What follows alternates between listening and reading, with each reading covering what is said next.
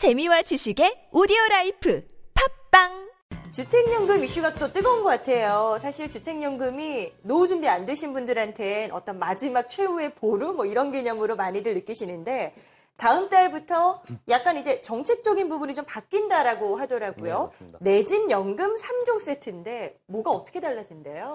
네, 우선 60세 이상의 노인이 집을 담보로 해서 매달 연금을 받는 주택연금 제도를 조금 더 활성화하기 위해서 일단 뭐 정부에서 내놓은 상품이라고 보실 수가 있는데요. 네. 그 첫 번째는 그 기존의 주택 댐- 담보 대출이 있어서 주택 연금을 받기 힘드신 분들을 위해서 일시 인출 한도를 높여서 상환의 부담을 덜어주겠다라는 것입니다. 어... 그리고 두 번째는 40, 50대의 중장년층들께서 나중에 내가 뭐 주택연금을 가입하겠다라고 미리 약정을 하시게 된다라면 네네. 추가적인 혜택을 더 드리는 거고요. 네. 세 번째는 저가 주택의 소유자 께서 연금의 수령액을 더 주겠다라는 것인데 어, 이 3종 세트의 출시로 인해서 가입의 문턱은 조금 낮아지고 혜택이 늘어남에 따라서 어, 가입자가 조금 늘어날 것으로는 예상이 되지만 네. 조건들을 조금 꼼꼼히 확인을 하시고 어, 뭐 가입을 하시기를 권유드리도록 하겠습니다.